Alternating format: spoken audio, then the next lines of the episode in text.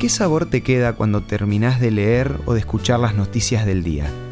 Puede ser que ya lo tomes como algo natural o que te agarre indignación de ver que cada día todo está peor. La realidad es que son muchas las personas que pierden el optimismo acerca de la llegada de un mundo mejor.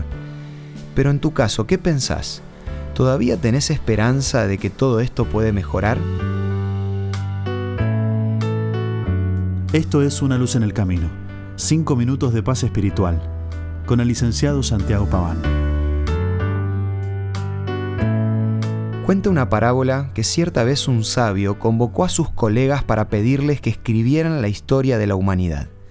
Estos, después de estudiar detenidamente el tema, se dieron cuenta de la dificultad y de lo titánico de la tarea, así que decidieron reducir la historia a solo tres palabras. Nacieron, padecieron y murieron. Aunque esta descripción puede parecer irónica, ¿no te parece que está bastante cerca de la realidad? Mirando un poco la historia y la trayectoria de los pueblos a través de los siglos, muchas naciones surgieron, lucharon y finalmente desaparecieron como por ejemplo las grandes civilizaciones y los imperios como Babilonia, Grecia o Roma. Suena duro, pero esta es la historia de la humanidad, gente que nació, vivió y murió. Y por momentos las personas vivieron los horrores de la guerra o la miseria o el hambre o incluso la injusticia. Pero ¿qué pasa en la actualidad? Lamentablemente las noticias no pintan un panorama mejor. Las guerras siguen y la gente, como se suele decir, cada día está más loca. Si todo sigue así, ¿qué podemos esperar del futuro? Hoy déjame decirte que todo va a cambiar. El libro bíblico y profético de Daniel anticipa que en estos tiempos el Dios del cielo levantará un reino que no será jamás destruido, ni será dejado a otro pueblo, un reino que permanecerá para siempre, y ese es ni más ni menos que el reino eterno de Dios.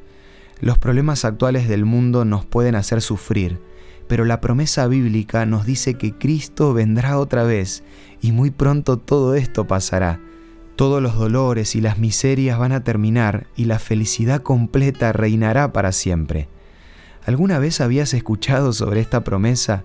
Esta es la alegría que nos espera.